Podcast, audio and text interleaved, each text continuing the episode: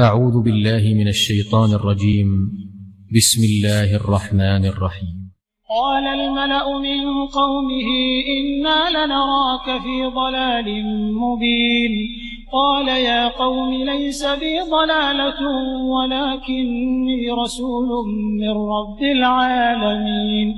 أبلغكم رسالات ربي وأنصح لكم وأعلم من الله ما لا تعلمون أوعجبتم أن جاءكم ذكر من ربكم على رجل منكم لينذركم ولتتقوا ولتتقوا ولعلكم ترحمون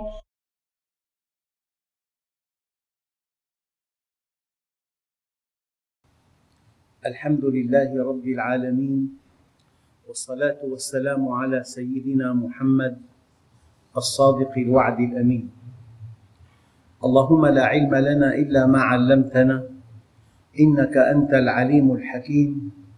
اللهم علمنا ما ينفعنا وانفعنا بما علمتنا وزدنا علما وأرنا الحق حقا وارزقنا اتباعه. وأرنا الباطل باطلا وارزقنا اجتنابه. واجعلنا ممن يستمعون القول فيتبعون أحسنه. وأدخلنا برحمتك في عبادك الصالحين. أخرجنا من ظلمات الجهل والوهم إلى أنوار المعرفة والعلم. ومن وحول الشهوات إلى جنات القربات. أيها الإخوة الأكارم مع الدرس الخامس والعشرين من دروس سورة الأعراف ومع الآية التاسعة والخمسين وهي قوله تعالى لقد أرسلنا نوحا إلى قومه. فقال يا قوم اعبدوا الله ما لكم من إله غيره إني أخاف عليكم عذاب يوم عظيم. أيها الإخوة هذه الآية مهمتها أن تخفف عن النبي صلى الله عليه وسلم ما يعانيه من تكذيب ومعارضة. وقد قال الله عز وجل وكلا نقص عليك من أنباء الرسل ما نثبت به فؤادك. قلب سيدنا محمد صلى الله عليه وسلم في نص هذه الآية يزداد ثبوتا بسماع قصة نبي دونه. لست وحدك يا محمد الذي يكذب. لست وحدك يا محمد الذي يعاني ما يعاني. لأن معركة الحق والباطل معركة أزلية أبدية. وطنوا أنفسكم على ذلك. كان من الممكن أن يكون الكفار في كوكب آخر. وكان من الممكن أن يكونوا في قارة أخرى. وكان من الممكن أن يكونوا في حقبة أخرى. ولكن شاءت حكمة الله أن نجتمع معا في كل زمان ومكان. وهذا الاجتماع يقتضي معركة أزلية أبدية من آدم إلى يوم القيامة. الإنسان حينما يوطن نفسه على واقع يقبله ويتعامل معه. معركة الحق والباطل معركة أزلية أبدية. يا محمد لست بدعا من الرسل. لست وحدك الذي تكذب. لست وحدك الذي تؤذى قال عليه الصلاة والسلام أوذيت في الله. وما أوذي أحد مثلي. وخفت في الله وما خاف أحد مثلي. وأتى علي ثلاثون يوما لم يدخل جوفي إلا ما يواريه إبط بلال. قال يا رسول الله إني أحبك. قال انظر ما تقول. قال والله إني أحبك. قال انظر ما تقول. قال والله إني أحبك. قال إن كنت صادقا فيما تقول للفقر أقرب إليك من شرك عليك. يعني في ابتلاء في امتحان. أحسب الناس أن يتركوا أن يقولوا آمنا وهم لا يفتنون؟ أم حسبتم أن تدخلوا الجنة ولما يأتيكم مثل الذين من قبلكم؟ مستهم البأساء والضراء وزلزلوا. مستحيل وألف ألف مستحيل. ألا تمتحن أو ألا تبتلى. يا إمام الشافعي ندعو الله بالابتلاء أم بالتمكين؟ فقال لن تمكن قبل أن تبتلى. قال تعالى إنا كنا مبتلين. يا محمد لست بدعا من الرسل. لست وحدك الذي تكذب. لست وحدك الذي تعارض لست وحدك الذي ينكر بك. هذه سنة الله في الخلق. لأن فاتني أن أقول لكم لماذا أراد الله أن نكون معا في كل زمان وفي كل مكان؟ لماذا أراد الله أن يكون أهل الحق مع أهل الباطل؟ في كل مكان على مستوى الأسرة على مستوى الحي. على مستوى الدائرة على مستوى المستشفى على مستوى المدرسة. أناس مع الحق في أعلى درجة من الكمال. أناس في في أدنى درجة من من السخف والاستهزاء والتنكيل.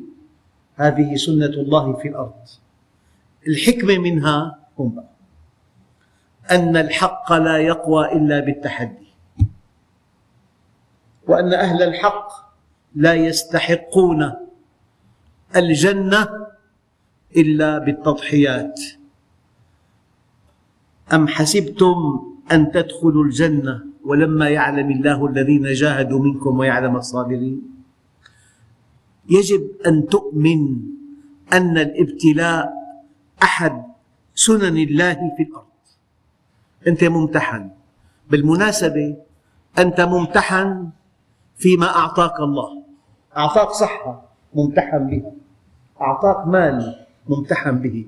أعطاك مكانة ممتحن بها أعطاك علم ممتحن به. وممتحن أيضا فيما زوي عنك.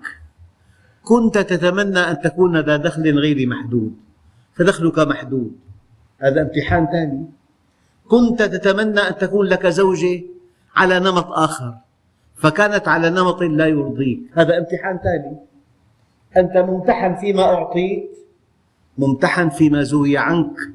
لذلك من أدق أدعية رسول الله صلى الله عليه وسلم. اللهم ما رزقتني مما أحب فاجعله عونا لي فيما تحب. يا ربي أعني على توظيفه في مرضاتك. قال تعالى وابتغي فيما آتاك الله الدار الآخرة. ابتغي بالمال الدار الآخرة.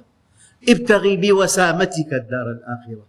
ابتغي بفصاحتك الدار الآخرة. ابتغي بعلمك الدار الآخرة. ابتغي بغناك الدار الآخرة. ابتغي بوجاهتك الدار الآخرة. وابتغي فيما آتاك الله الدار الآخرة. لذلك اللهم ما رزقتني مما أحب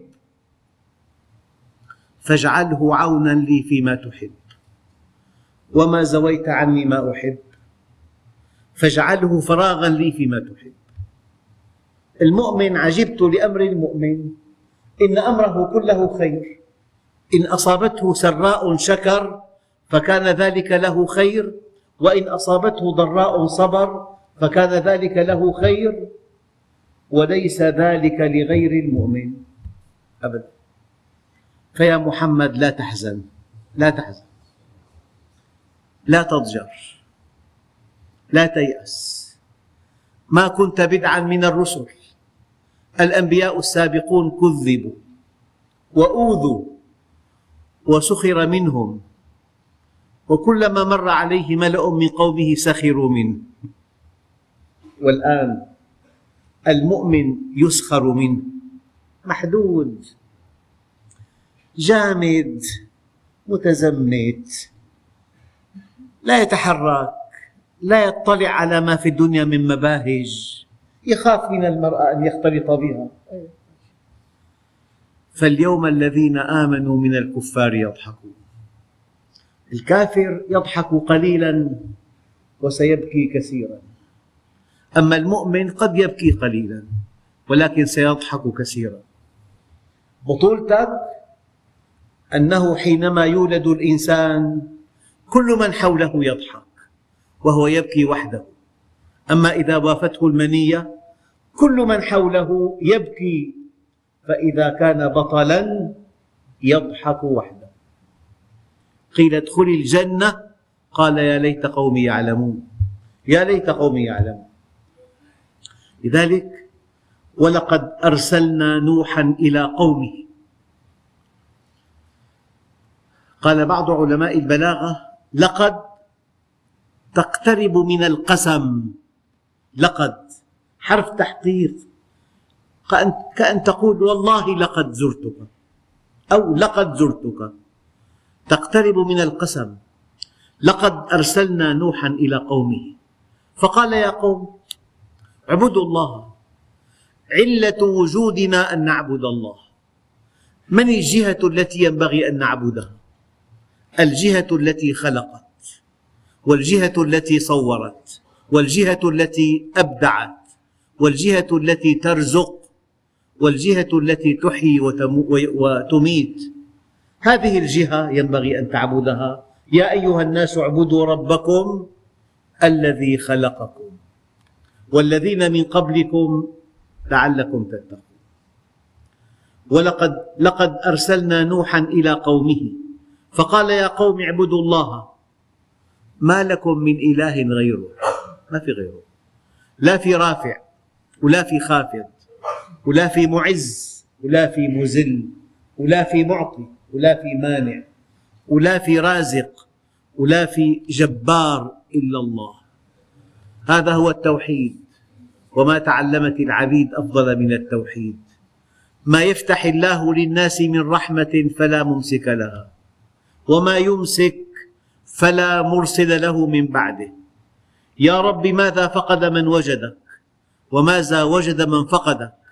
وإذا كان الله معك فمن عليك وإذا كان عليك فمن معك. ما لكم من إله غيره؟ صحتك أجهزتك حواسك زوجتك أولادك رزقك دخلك. من هم أقوى منك؟ من هم أضعف منك؟ من كانوا على شاكلتك؟ كل أمورك بيد الله. من جعل الهموم هما واحدا كفاه الله الهموم كلها اعمل لوجه واحد يكفك الوجوه كلها ما لكم من إله غيره. لا يخافن العبد إلا ذنبه ولا يرجون إلا ربه. هذا التوحيد. التوحيد أن توحد وجهتك إلى الله. التوحيد أن تتوكل على الله. التوحيد أن ترضي الله. التوحيد أن تتقي سخط الله. التوحيد أن تتعامل مع الله وحده. ما لكم من إله غيره؟ إني أخاف عليكم عذاب يوم عظيم. عذاب يوم عظيم. الإنسان حينما يتخذ إلها آخر الآن سيرضي هذا الإله الآخر. رجل قوي رجل غني قد يتخذ شهوته إلها. إذا كان يحب زوجته وكانت فاسقة ويرضيها من أجل أن تبقى عليه راضية اتخذها إلها. إذا أراد أن يرضي ابنه في معصية الله اتخذه إلها. إذا أراد أن يرضي من فوقه وخاف أن يصوم في رمضان فأفطر أمامه. اتخذه إلها.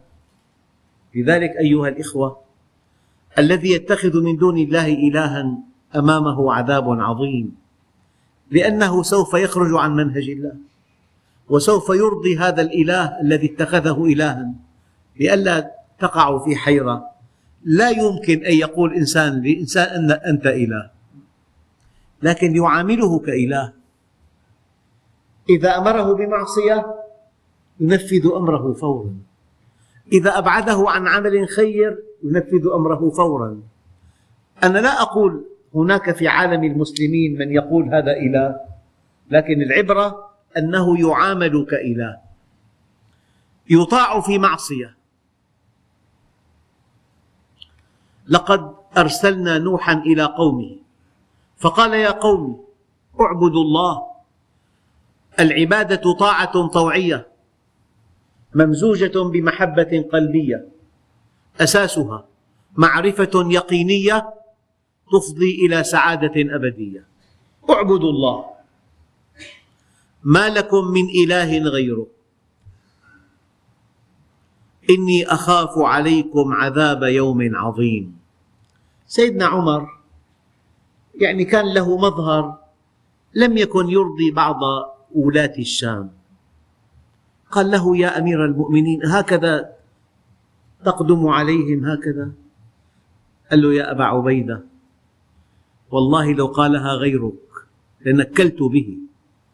نحن قوم أعزنا الله بالإسلام ومهما ابتغينا العزة بغير الله أذلنا الله.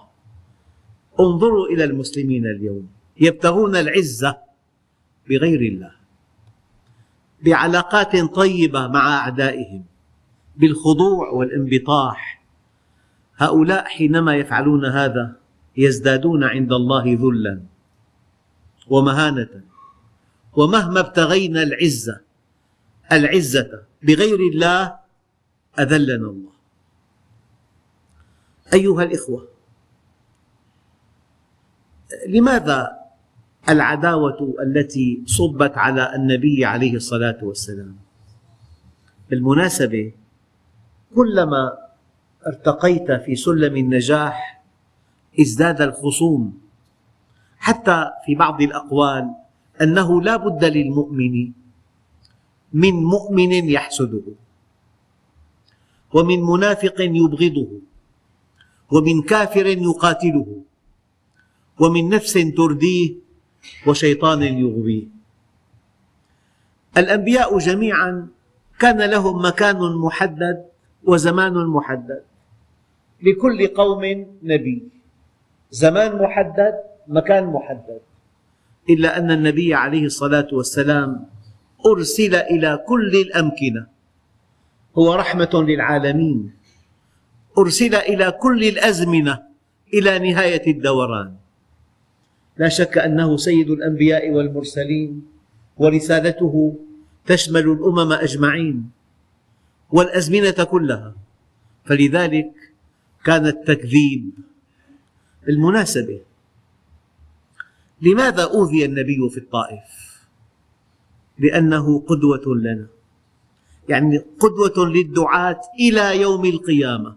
أي إنسان دعا إلى الله؟ هناك من عارضه. هناك من انتقده هناك من مكر به هناك من أور صدر الأقوياء عليه. لك في النبي أسوة حسنة. ذهب إلى الطائف وكذب وسخر منه وأغري الصبيان بأن يضربوه وضربوه وسال الدم من قدمه الشريف.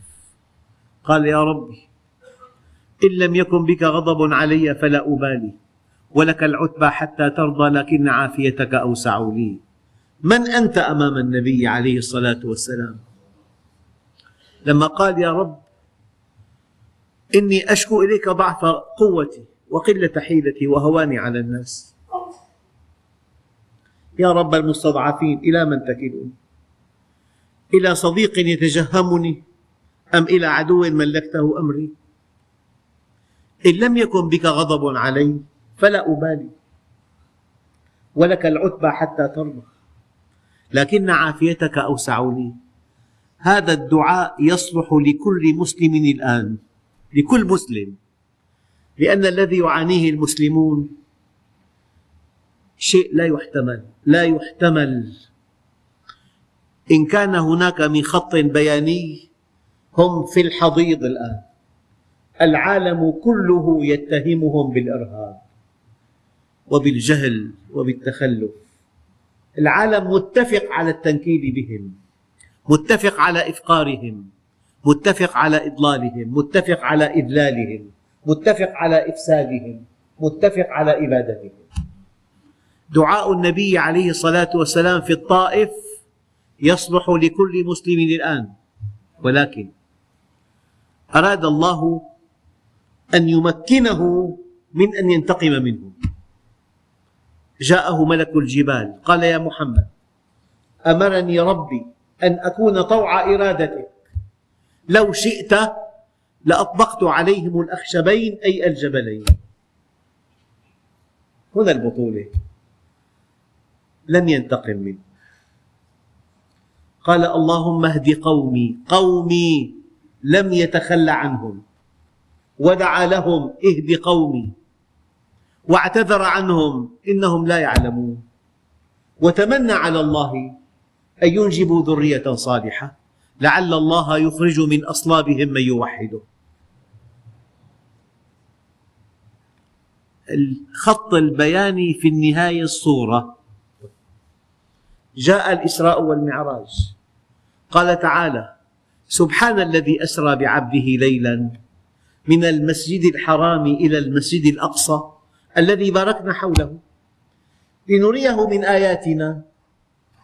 إنه هو. لو واحد ضعيف في حفظ القرآن الكريم أية كلمتين تناسبان هذه الآية؟ أنا أعتقد إنه على كل شيء قدير لأنه نقله من مكة إلى بيت المقدس أسرى به وعرج به إلى السماء إلى السماوات العلى حتى بلغ سدرة المنتهى. إذا إنه على كل شيء قدير. الآية ليست كذلك. قال إنه هو السميع العليم. إن يا محمد سمعنا دعاءك في الطائف.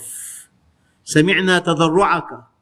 سمعنا أنك قلت إن لم يكن بك غضب علي فلا أبالي. ولك العتبى حتى ترضى. سمعنا دعاءك في الطائف. وهذا هو التكريم. أنت سيد الأنبياء والمرسلين.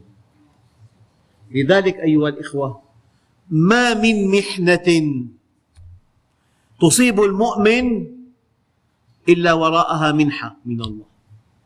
وما من شدة تصيب المؤمن إلا وراءها شدة إلى الله. ولا تهنوا ولا تحزنوا وأنتم الأعلون إن كنتم مؤمنين. والعبرة بالنتائج هؤلاء الأقوياء الأشداء المسيطرون في عهد النبي زعماء قريش سادة قريش كبراء قريش علية القوم الأغنياء الأقوياء الذين تفننوا في التنكيل بأصحاب النبي. أين هم الآن؟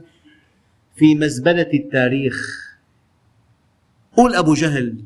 شو بتقول بعد منا الله يرضى عنه. دمره الله. لعنه الله. قول سيدنا الصديق رضي الله عنه وأرضاه. سيدنا عمر هؤلاء الذين وقفوا مع الحق هم في أعلى عليين. الحياة هكذا. إياك ثم إياك ثم إياك. أن تقف في خندق معاد لدين الله. إياك. كن مع الحق. كن ذنبا لأهل الحق. ولا تكن رأسا لأهل الباطل. ذنب. كن ذنبا لأهل الحق. أهل الحق ما عندهم أذناب أبدا. بس هي تعبير مستخدم الآن. ولا تكن رأسا لأهل الباطل. إنما المؤمنون إخوة. شو؟ سيدنا بلال عبد حبشي. قال له سيده لسيدنا الصديق والله لو دفعت به درهما لبعتكه. قال له والله لو طلبت به مئة ألف درهم لدفعتها لك اشتراه وضع يده تحت إبطه. قال هذا أخي حقا. كان الصحابة الكرام إذا ذكروا الصديق يقولون هو سيدنا وأعتق سيدنا. يعني بلالا. هذا الإسلام. الإسلام ما في فروق طبقية أبدا. الإسلام ما في تمايز ما في عنصرية. أيها الإخوة إذا النبي أوذي في الطائف لأنه قدوة للدعاة من بعده إلى يوم القيامة. السيدة عائشة السيدة الأولى المصون العفيفة الطاهرة اتهمت في أقدس ما تملكه امرأة. لماذا اتهمت؟ لتكون أسوة لكل مؤمنة إلى يوم القيامة بريئة وطاهرة واتهمت. الله عز وجل جعل من الصحابة نماذج تحتذى. الآن قصص الأنبياء لمن؟ للأنبياء ماتوا.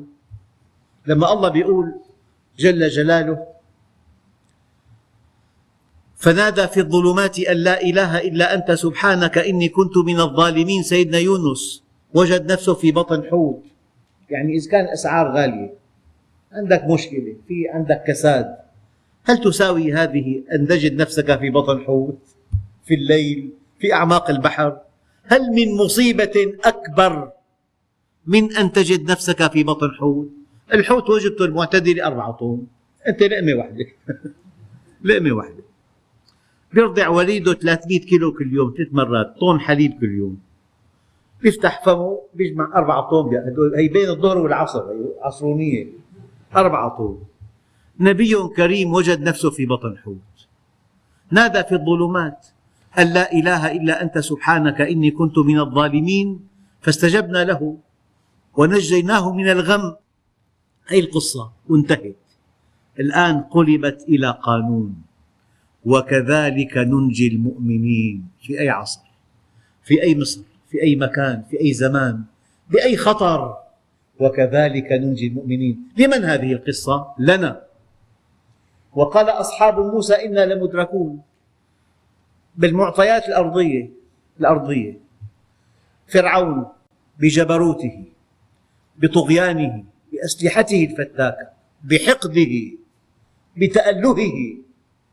يتبع نبيا كريما وشرذمة من بني إسرائيل. في أمل بالنجاة؟ إلى أن وصلوا إلى البحر. البحر أمامهم وفرعون وراءهم في أمل صفر. صفر الأمل وقال أصحاب موسى إنا لمدركون. قال كلا. إن معي ربي سيهدين. الله على كل شيء قدير. ولا تهنوا ولا تحزنوا وأنتم الأعلون إن كنتم مؤمنين. أيها الإخوة إذا قصص الأنبياء أيضا تثبيت للمؤمنين. أبدا.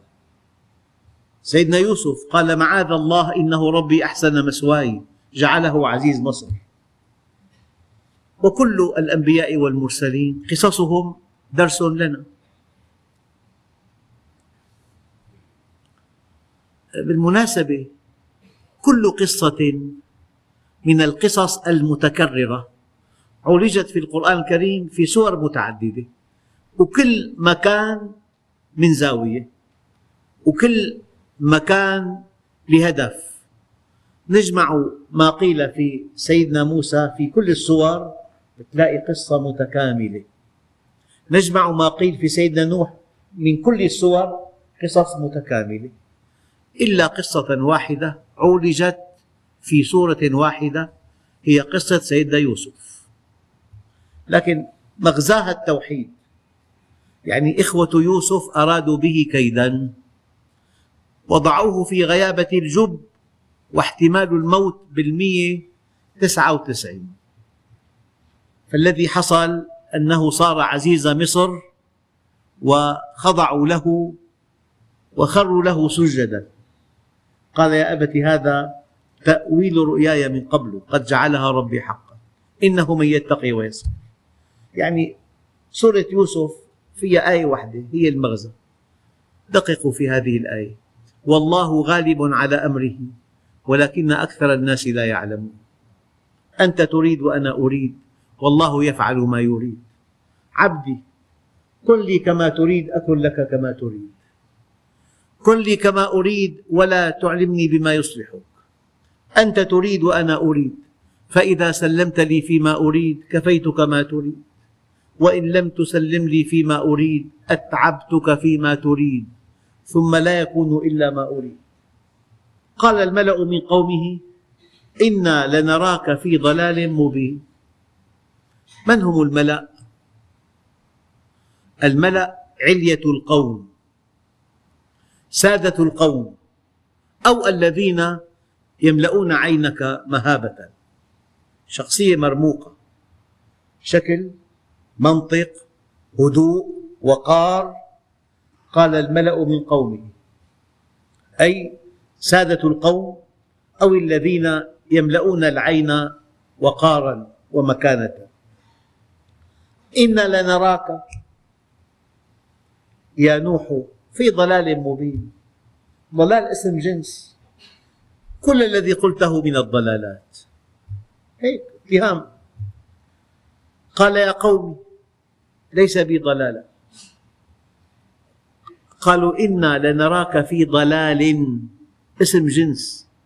قال يا قوم ليس بي ضلالة يعني لو واحد قال لك أعندك خبز؟ قلت له والله ما عند ما عندي كسرة خبز. أنت حينما نفيت الجزء ماذا أردت بذلك؟ أن تنفي الكل. يقول لك أعندك رغيف؟ تقول له ما عندي كسرة خبز. إنا لنراك في ضلال مبين. قال يا قوم ليس بي ضلالة ولا ضلال واحدة أنا يوحى إلي. هذا كلام رب العالمين. بالمناسبة أعداء المسلمين بمكر خبيث يوهموننا أن نبينا محمد عبقري مصلح اجتماعي كبير رجل فذ نبينا نبي يوحى إليه. النبي عليه الصلاة والسلام لا يطرح في مجتمع المسلمين على أنه عبقري ولا على أنه مصلح هو نبي هذه الأمة يتلقى وحيا من السماء. لذلك الإسلام ليس كما يفهمه بعض أعداء الإسلام. منتج أرضي لك تراث لا مو تراث. الإسلام وحي السماء. الوحي لا علاقة له بالبشر.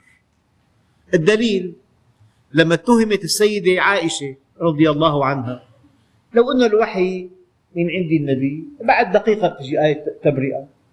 أربعين يوم لا في إثبات ولا في نفي. حتى يعلمنا الله أن هذا الوحي مستقل عن النبي الكريم.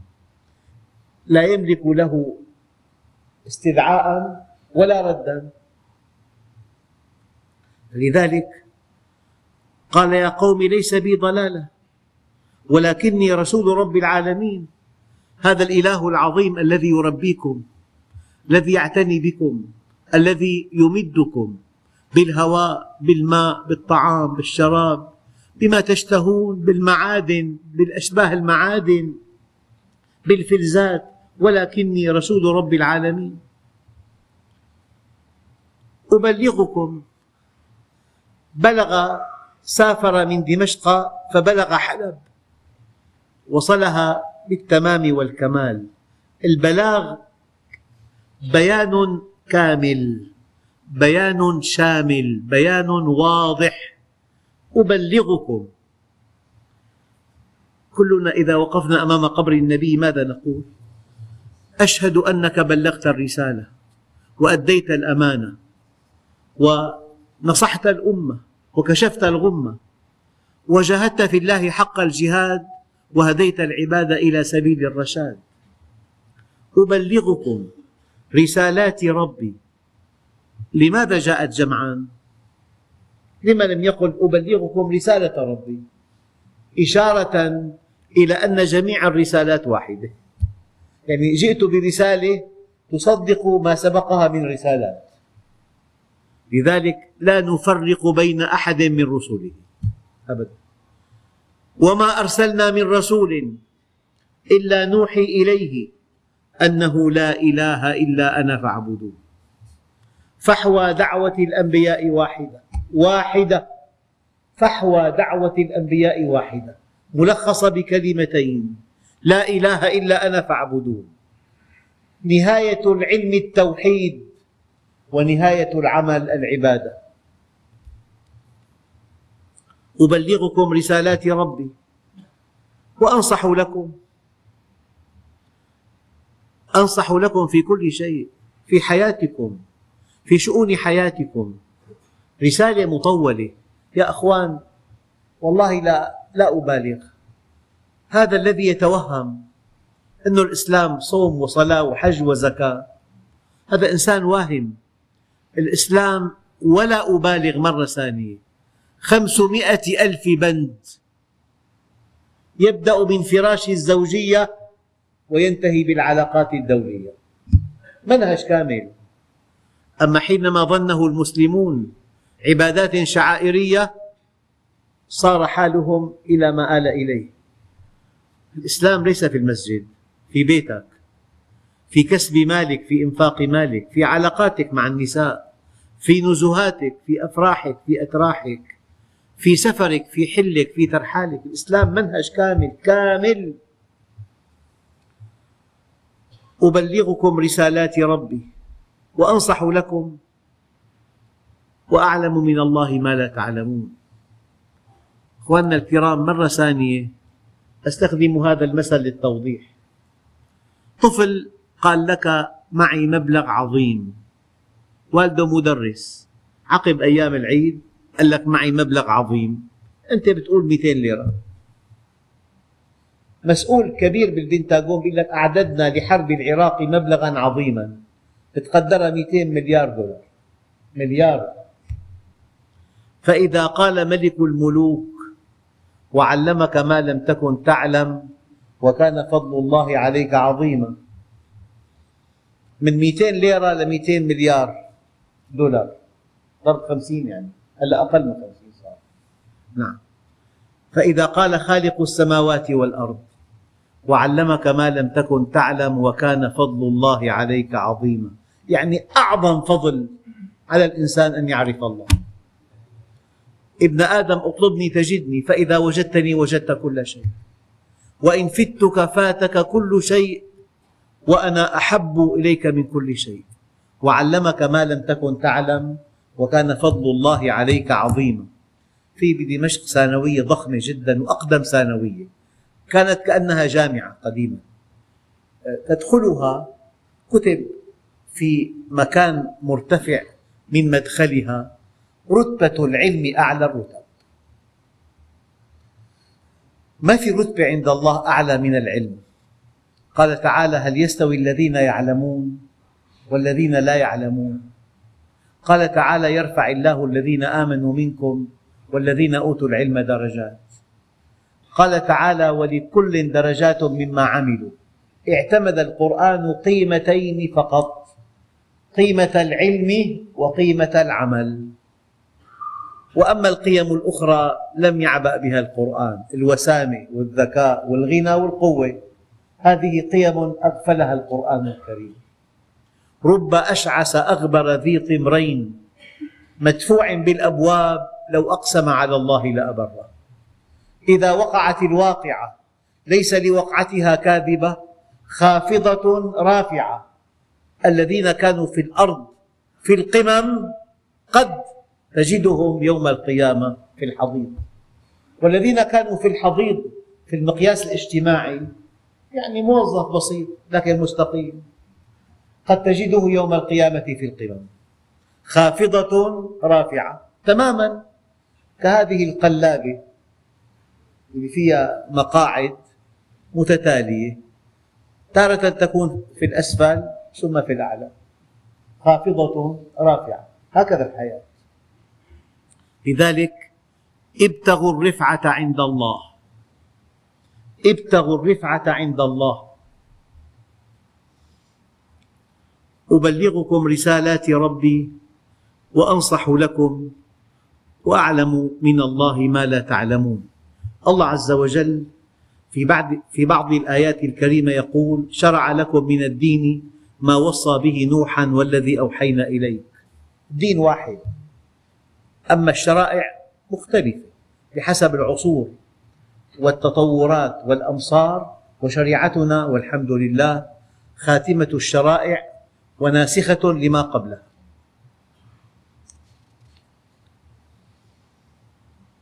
أيها الإخوة أو عجبتم أن جاءكم ذكر من ربكم؟ يعني غير معقول أن يذكر الله عباده بهذا القرآن؟ غير مألوف إله رحيم. خلق العباد لجنة عرضها السماوات والأرض. إذا غفلوا يعني أنت تتصور أب جالس بغرفة الجلوس والمدفأة مشتعلة.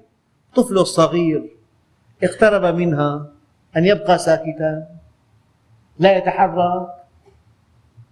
لم يكن أبا ساعة إذن لا بد من كلمة تنبيه. لا بد من تحذير. فإن لم يسمع يقوم الأب بيده يمسكه. أليس كذلك؟ هذه الرحمة. لذلك أو عجبتم أن جاءكم ذكر من ربكم؟ يعني شيء غير طبيعي غير مألوف أنه إله عظيم يرسل رسول كريم معصوم يبين يحذر يوضح يجلي الأمور. في جنة في نار في أبد. في سعادة أبدية. أو عجبتم أن جاءكم ذكر من ربكم؟ الذكر هو القرآن الكريم. وقال تعالى فاسألوا أهل الذكر إن كنتم لا تعلمون قال تعالى إنا نحن نزلنا الذكر وإنا له لحافظون قال تعالى ذلك نتلوه عليك من الآيات والذكر الحكيم فالذكر هو القرآن الكريم. أو عجبتم أن جاءكم ذكر من ربكم على رجل منكم؟ إنما أنا بشر أرضى كما يرضى البشر وأغضب كما يغضب البشر. أنا بشر. قل إنما أنا بشر مثلكم. ولولا أن النبي بشر تجري عليه كل خصائص البشر لما كان سيد البشر. لولا أنه بشر تجري عليه كل خصائص البشر لما كان سيد البشر. أو عجبتم أن جاءكم ذكر من ربكم على رجل منكم لينذركم ولتتقوا ولعلكم ترحمون. فكذبوه فأنجيناه والذين معه في الفلك وأغرقنا الذين كذبوا بآياتنا إنهم كانوا قوما عمين كانوا في عماء. كانوا في عماء ومن أعرض عن ذكري فإن له معيشة ضنكا. ونحشره يوم القيامة أعمى. قال رب لم حشرتني أعمى؟ وقد كنت بصيرا. قال كذلك أتتك آياتنا فنسيتها وكذلك اليوم تنسى. والحمد لله رب العالمين. بسم الله الرحمن الرحيم. الحمد لله رب العالمين. والصلاة والسلام على سيدنا محمد الصادق الوعد الأمين. اللهم أعطنا ولا تحرمنا. أكرمنا ولا تهنا. آثرنا ولا تؤثر علينا. أرضنا وارض عنا. وصلى الله على سيدنا محمد النبي الأمي وعلى آله وصحبه وسلم. والحمد لله رب العالمين الفاتح.